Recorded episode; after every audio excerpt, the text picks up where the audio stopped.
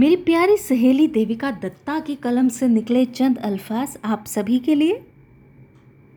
ख्वाबों से अब ज़रा जगने लगी हूँ। ख्वाबों से अब ज़रा जगने लगी हूँ। ज़िंदगी को और बेहतर समझने लगी हूँ। उड़ती थी शायद कभी ऊँची हवा में। उड़ती थी शायद कभी ऊँची हवा में ज़मी पर अब पैदल चलने लगी हूँ।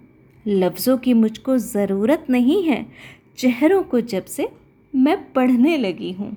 थक जाती हूँ अक्सर जब शोर से। थक जाती हूँ अक्सर जब शोर से। खामोशियों से बातें करने लगी हूँ। दुनिया की बदलती तस्वीर को देखकर शायद मैं भी कुछ कुछ बदलने लगी हूँ। नफ़रत के जहर को मिटाना ही होगा। इरादा ये मज़बूत करने लगी हूँ। परवाह नहीं, अब कोई साथ आए मेरे। परवाह नहीं अब कोई साथ आए मेरे। मैं अकेले ही आगे बढ़ने लगी हूँ। मैं अकेले ही आगे बढ़ने लगी हूँ। मेरी प्यारी सहेली देविका दत्ता की कलम से निकले ये अल्फाज आशा करती हूँ आपको पसंद आए होंगे।